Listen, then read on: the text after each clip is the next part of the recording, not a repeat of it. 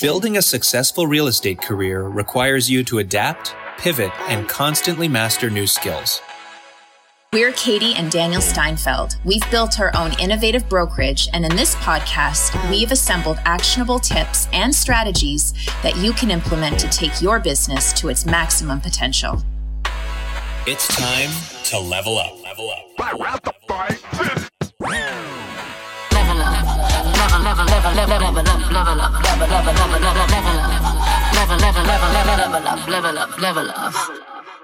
It's time for another episode of Level Up, and we are going to get into something that's a little more tangible today with an intangible twist, which is talking about the elusive valuation of properties when you're in real estate.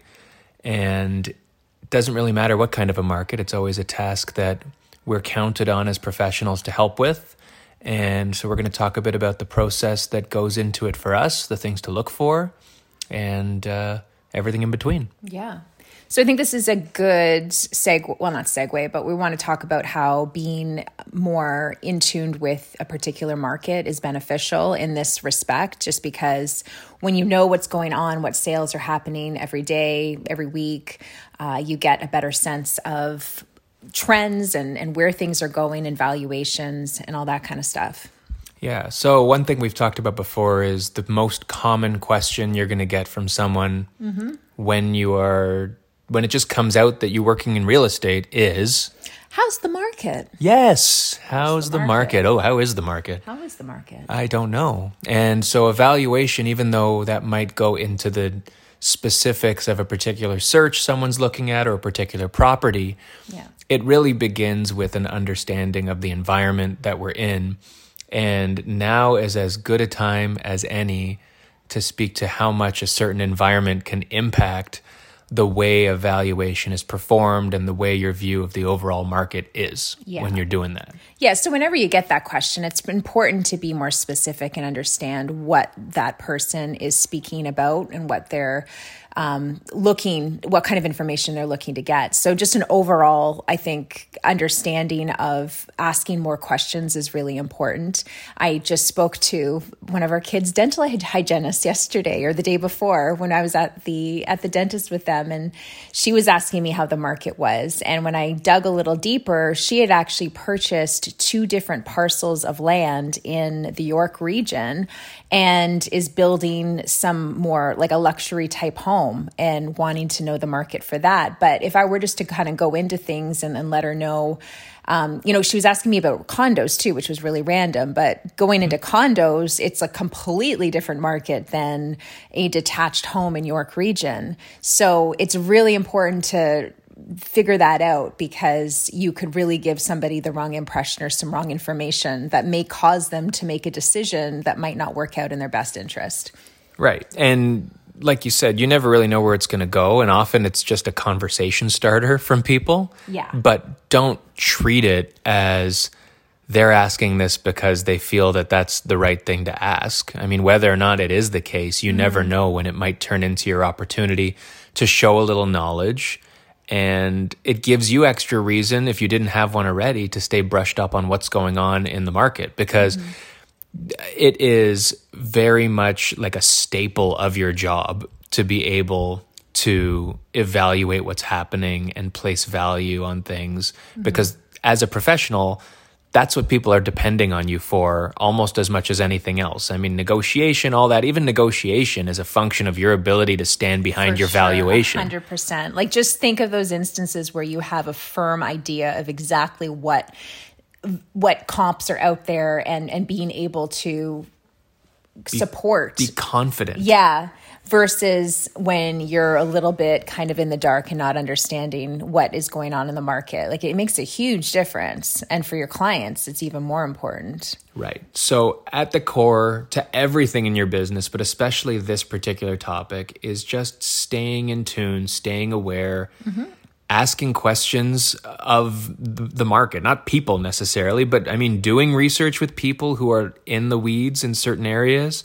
I see a lot of it, you probably do too, of people who now are running into frustration or confusion about properties that aren't selling or properties they're about to put on the market and they don't quite know what to expect. Yeah. There's nothing wrong with asking questions and doing some research because nine out of 10 people in our industry will be happy to help you.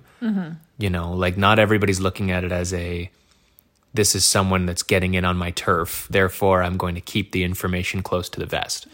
Um, so do what you can to stay on top of the environment. And that's your prerequisite to the rest of the stuff we're going to talk about, which Yeah. is actually doing valuations for people. So, when are some of the times you would see yourself in a position where you should be considering doing evaluation?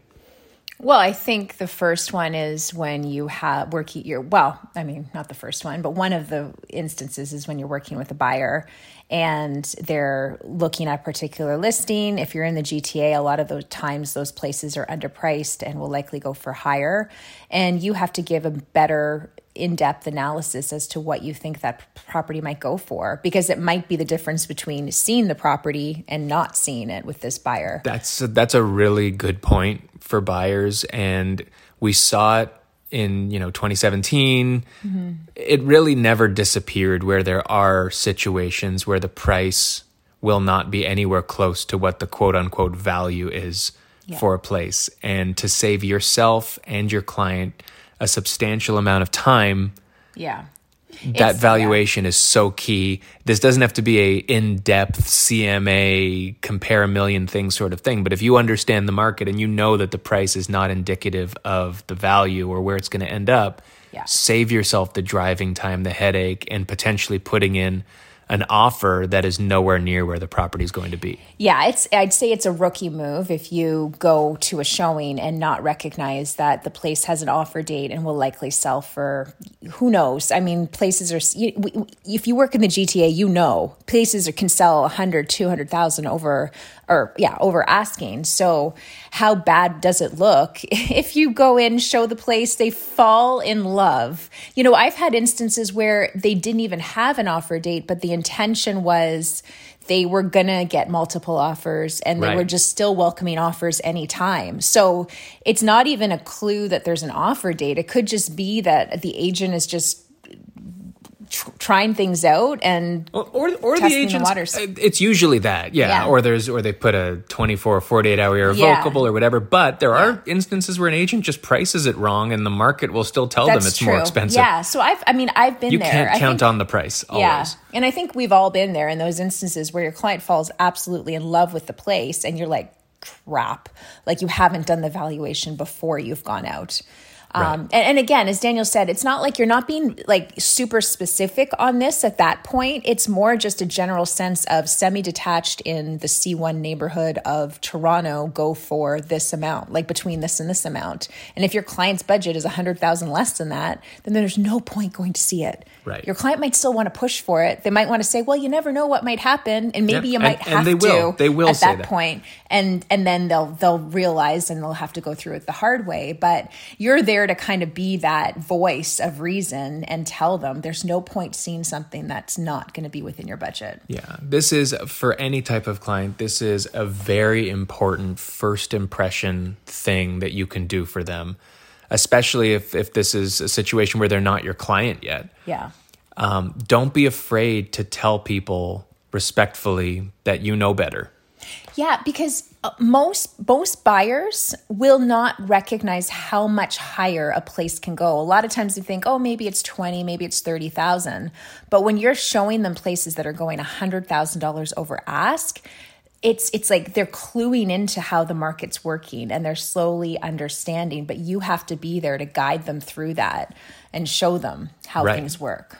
and it's not and it's not a formula either like it's not to say that every time they see a property they should expect it's going to go for a hundred thousand dollars more No. either but they're, yeah. they're going to develop a trust in you in your ability to guide them Yeah. appropriately and you need to trust in yourself to give them the advice without that underlying worry that well what if i'm wrong what mm-hmm. if it does actually go for this asking price. Like it's your job to be aware of what's happening. And if you aren't entirely sure, do the extra work to figure out what the lay of the land is.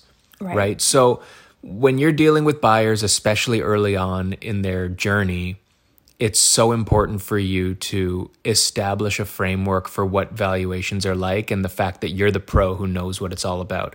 Because what happens when you don't, um, or if you're just not very force for, forward with it, Mm-hmm. is you you land up playing catch up. Even if this person stays your client for a long time, it's going to be a long time of searching because you're always being responsive and reactive and accepting of what your client's saying without putting your foot down to say, here's what's best for you. If you want to buy a place before the market gets farther away from you, here's what we need to be looking at. Mm-hmm. Or this is what the market says right now, and this is what plays into your objectives. The best you can do is X, not what you're looking at right now.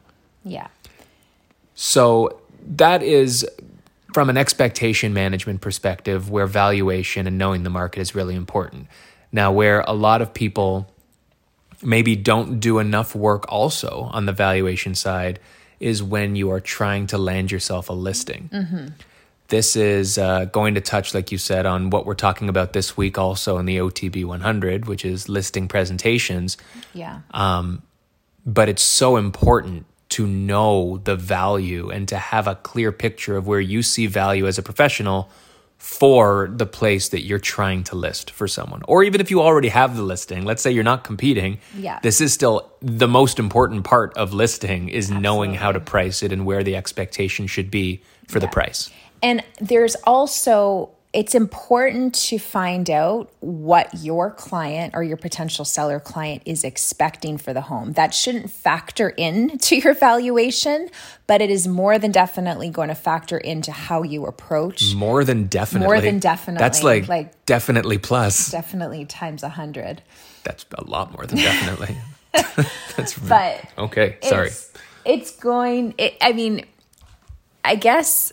Oh, I have my hand in front of my face. Um, I, I think people take that information a lot of times if they can gather that information. And, and I advise people to do that ahead of time. So whether it's sending the comps early and asking their opinion when you get there as like kind of one of the first questions, or um, just asking them outright when you're just going through some discovery over the phone before booking the listing presentation, what do you expect to per- have? Like, what do you think your home is valued at? That's it's so telling because if you're going to go in there and your client is out to lunch with their value of their home, it might be one of those things that you have to prepare yourself for not to take the listing mm-hmm. because you don't want to do that. But at the same time, having a general sense of where they're looking to be will allow you to build up some points before going to meet them to show them why their value of the home may not be entirely accurate.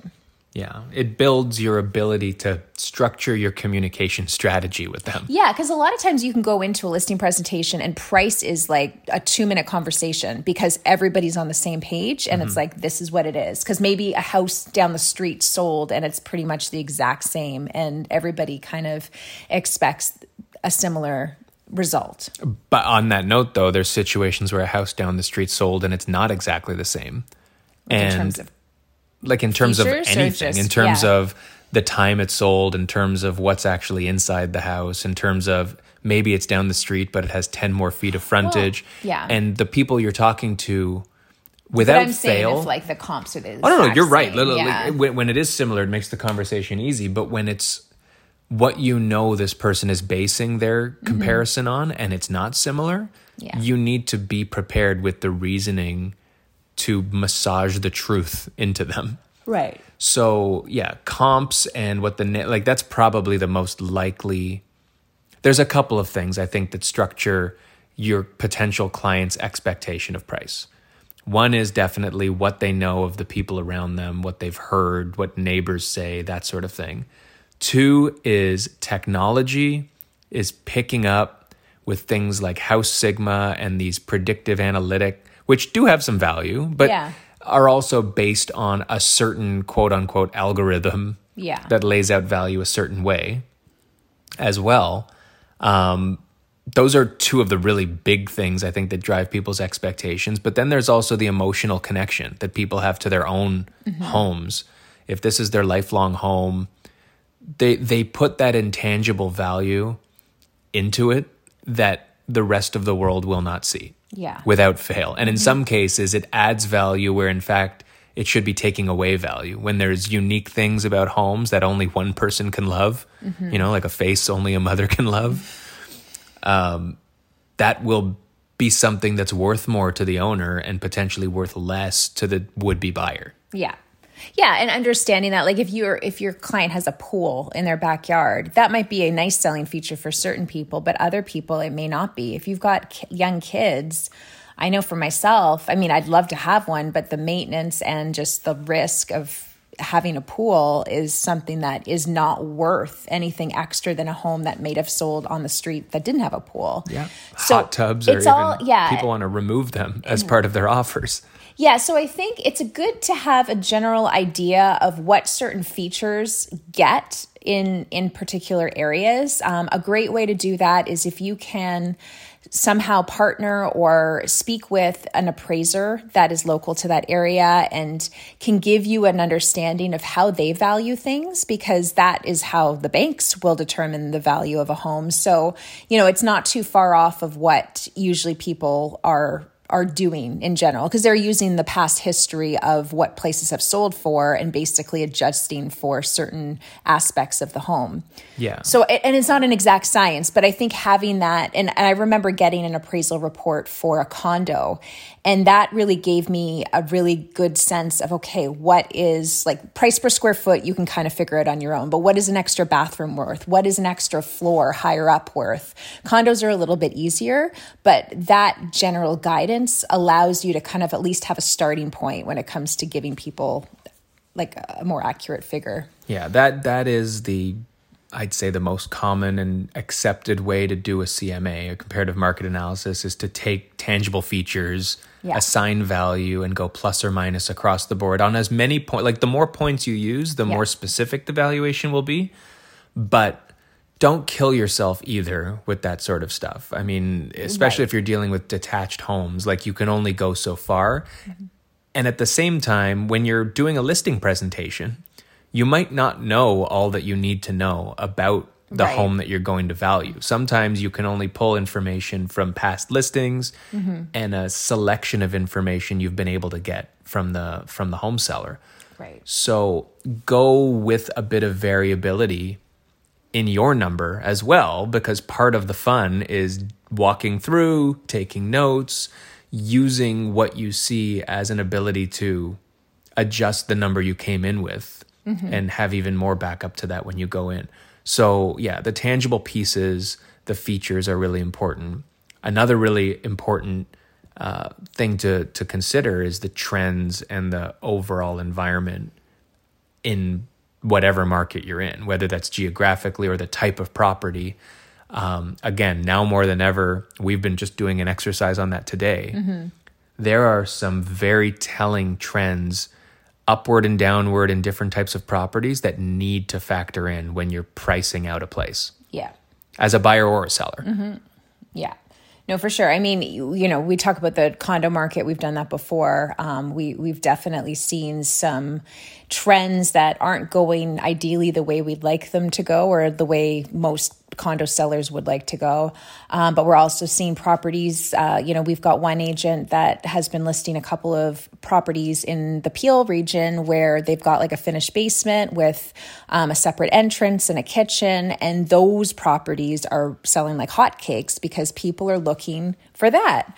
Um, so it, it's it's good to have an understanding of what's going on in a specific neighborhood, but also a good general sense of like the the area. Like if you're working in the GTA, I mean, there's so many different things going on, and Yeah. so just and, and it all kind of tells a story because if condos aren't doing great downtown, the the areas outside of the, the Toronto core are doing very well. And there's a reason for that. Like there's the pandemic. So there's like a whole narrative that you can tell that's accurate um, to to a potential seller or a buyer and it's important to have all of those facts and figures kind of ready to go and be able to talk about it confidently Yeah, you can't rely on any one statistic that's out there to guide your valuation. And, Yeah. and you're often going to see that from the people you talk to.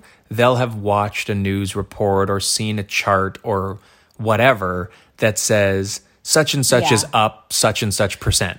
And you can come up with any number Mm-hmm. a million different ways, but what's behind that number and what really speaks to what you're trying to evaluate? Yeah, I think a lot of times what, and I, I used to get this confused, is the number of listings, like the percentage of increase to the listings month over month versus the, the prices, because the lingo that's used a lot of times is very similar and it's easy to get those numbers confused. So you really have to know what you're looking at.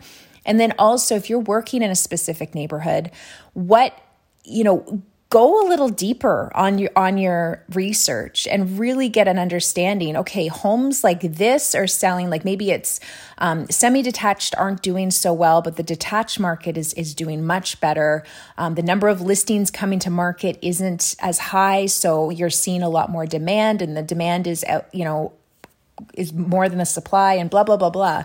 But that that's the kind of information that you're really not given in a news story or even the Toronto Real Estate Board they do great market analysis but it's not really delving like not delving not- it's not the whole not- story. no it's not the whole story and you know not that I want to say that there's you know some some places that are trying to tell a specific story but sometimes you know you can use any statistic to prove your point Always. right so Fake news. you you need to really do the research to understand what it is that is driving the sales that that's causing things to happen the way they are Yeah. As an example, like if what we're saying sounds rambly, Yeah. I don't know if it does. I think we're feel like making a good good point. But uh, take a, a market where a hundred homes sold this month at an average price of a million dollars, right? i like these round numbers Yeah, 100 places sold for an average price of a million dollars.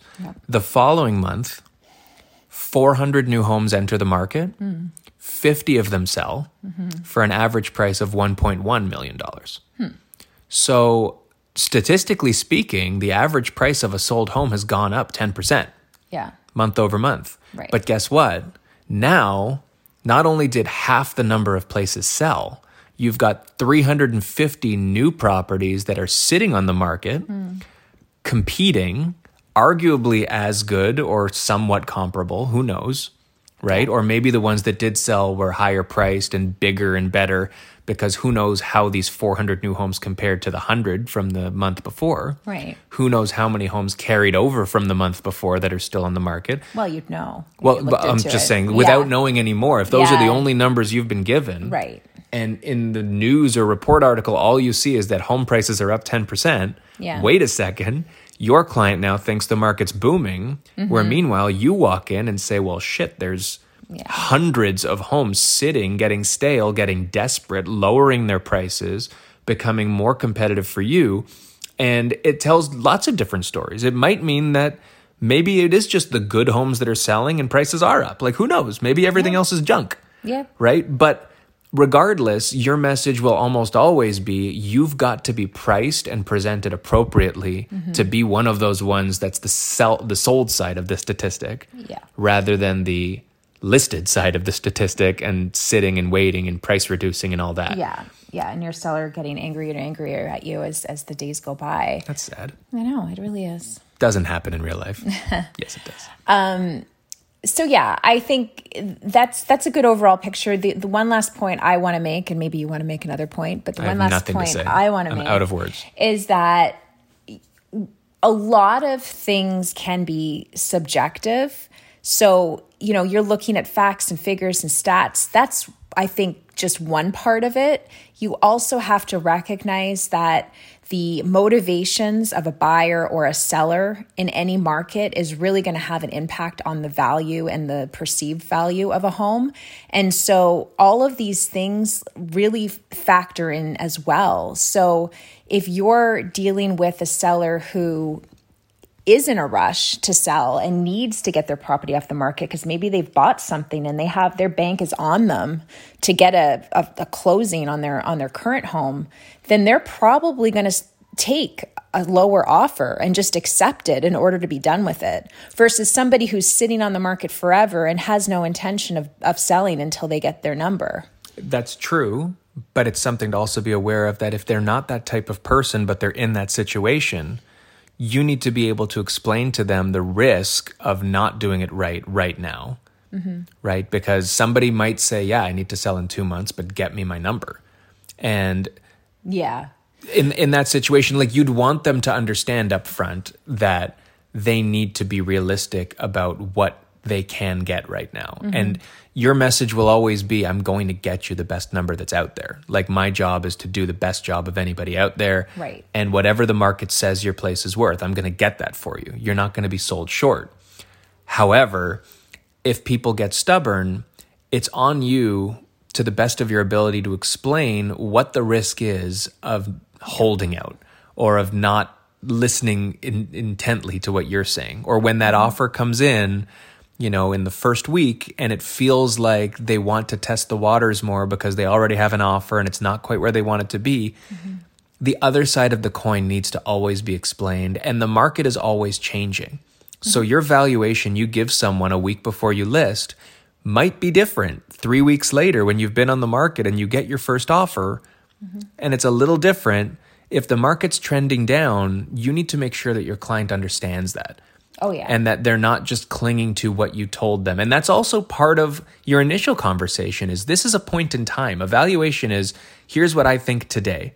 And if you really want to do you know your best job for them try to figure out where you see things going but you, no one can tell the future. Who knows what's going to yeah, happen? Yeah, and and don't feel bad if you give them uh, like especially for buyers because if you're dealing with bidding wars and your clients are going through like a few of them, there might be an instance where they you tell them what you think it will go for and maybe it's a little bit off, but that's because there was 10 offers versus 5 offers and everything got driven up as a result or maybe there was that one buyer who just was fed up with the whole bidding war process and was like, I don't care what I have to pay. I'm going to just go crazy on this one because I just want to be done with this. So there's so many different scenarios, I guess is, is my my message. And it doesn't come down to numbers and statistics. It comes down to all of the other things that are surrounding you in your environment that are impacting things. Yeah. And and as all of us know, often it takes experiencing it once or twice with your client to really drive that message home. Mm-hmm. You can explain it and if you get a really good client who trusts you intently out of the gate, Yeah. good for you. Oh, it makes such a difference. But uh, ultimately, you need to have a situation where they get beat, and you don't have to say "I told you so." That's not one of those situations. But often, I'll tell my client, like, "Listen, let's let's try it." You know, like, here's what I believe is going to happen, but we'll see.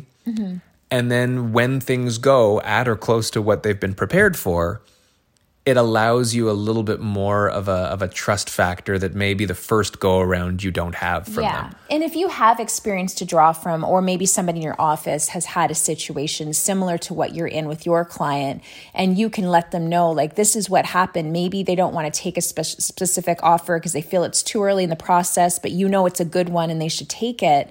You know, tell them about that time where your client decided not to take it and then landed up on being on the market for a month more than they wanted to be and then they ended up taking 20,000 lower for example you know like those things happen and your client probably hasn't been in a situation like that before but you most definitely have Most what was it before? More than definitely. oh i thought i said most definitely before way more than definitely. way more than definitely oh I don't know. god that sounds horrible Uh, yeah, it, it comes down to you needing to own the conversation, own the narrative, always be respectful. Don't be the know it all, but there's a healthy balance between being stepped all over by your client.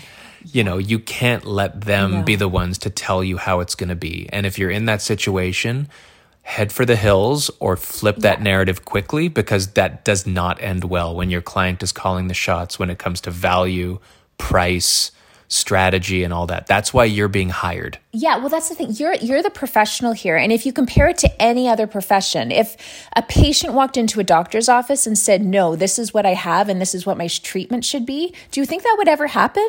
No. So why are we letting it happen in real estate? Well, we, I, I just interviewed actually a doctor this past week for our other, um, Yeah. our other channel, which I'm not going to plug here, uh-huh. but she was talking about the Google mentality now of the number of patients who come in self diagnosing. Right. And that's been the biggest challenge, other than the obvious in the world right now. But for doctors, the last year or two, it's been people who come This in is what knowing what they yeah. have. And half the battle is just getting them back to square one to actually be their doctor. Yeah. So this is a similar challenge. You've got lots of people doing their own quote unquote research, figuring out what they believe, convincing themselves of that, and often you're going into a situation where they've already convinced themselves. And so it's not easy to go in there and slowly massage them back to, you know, reality and then bring them to your side of the fence. Right? Not everybody's like that, but in every situation, someone's got some expectation. Sometimes it's bang on, which is great. Um, but expect that it's not. And like Katie said, the more you can find out before you go in there, guns a blazing, the easier it makes the conversation and it allows you to organize your argument in such a way that's aware of their mindset, speaks to their sensitivities. And if it turns out that you just can't meet eye to eye and you're one, two, three hundred thousand dollars apart, sometimes it means okay, go list with somebody else or whatever, or it's just not worth your trouble because No. you can spend a lot of money and time spinning your wheels and increasing your stress Yeah. to no happy ending. No. No, then another agent comes in, bless you. Another agent comes in and uh, basically lowers the price and comes out the hero because you've had you did all the work to convince them that or to show them that it's really not worth what they think it's going to be worth. So there's yeah, there's so much here and I think as you go through your career, you're going to pick up little tips and I was going to say tips and tricks, but we always say that. But little Say it things again. Tips and tricks. little things here and there. Rely on the people around you to, for advice and help. I mean, we're we're all in this. We're all in this together. Wow. That's a little high school musical throw. Oh yeah, this is not Throw a it common. down. this- is that not a common song? I guess It not. wasn't for us, but if any of you have kids, or well, when did it, that came out a while ago? Because we're watching that Zac Zac Zac Efron show now, and he was like the kid in that. So know. that was a good 10, 15 years Yeah, ago. so maybe you got God, it. we're not young. We're more than not young. We're we're less than old. All right. Well, that's it for us through this Is, week. is that how we're shutting it down? A Yeah. little high school musical. Okay. Do you want to sing something next? Maybe next time. Send us your requests for what you'd like us to a cappella on the next episode, and we'll open with it, so you don't have to wait Oh, thirty minutes Jesus. for the solo. No, I It'll be a duet. I think we'll. Yeah, maybe you can sing. Maybe. All right. Well, anyway, happy late Halloween to everybody, Yeah. and may all your valuations be accurate. See you next week. Bye. Level up, level, up, level up, level up, level up, level up.